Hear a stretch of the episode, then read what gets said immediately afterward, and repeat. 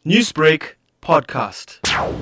People are now going to go out and they're going to be looking for illicit cigarettes, illicit uh, alcohol, uh, even other illicit items, be it foodstuffs, uh, be it medicines, in an attempt to try to get these items which are not available in the stores or even for that matter in pharmacies. We know that, uh, for example, medicines are listed as essential items, which is good, but even so, we are finding that uh, these criminals are putting illicit uh, medicines on the market, uh, trying to make a quick buck.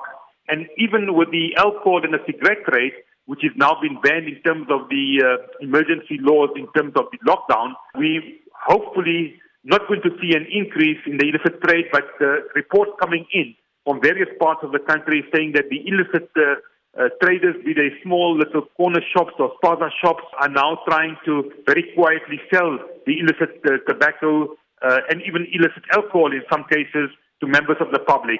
Now, probably a hard one to gauge, but can you estimate on how much the illicit cigarette trade will lose or gain during this lockdown?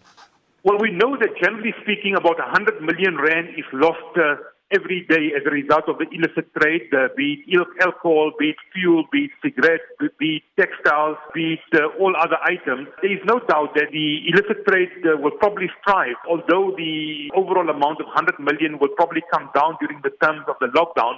But I think uh, a lot of the illicit uh, trade, uh, in terms of some of the banned items, are going to see an increase, which is very, very worrying. Now, you are a big player when it comes to exposing criminal behavior in the country through your activism. Now, the first few days of the lockdown have passed. From what you've seen so far on social media and through all of your hotlines, has crime and the illicit trading slowed down or is it still happening in the shadows?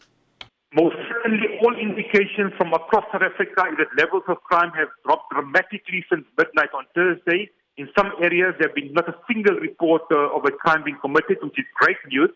That I attribute specifically to the increased law enforcement, the visibility, the uh, defense force being out on the streets, and people being confined to their homes.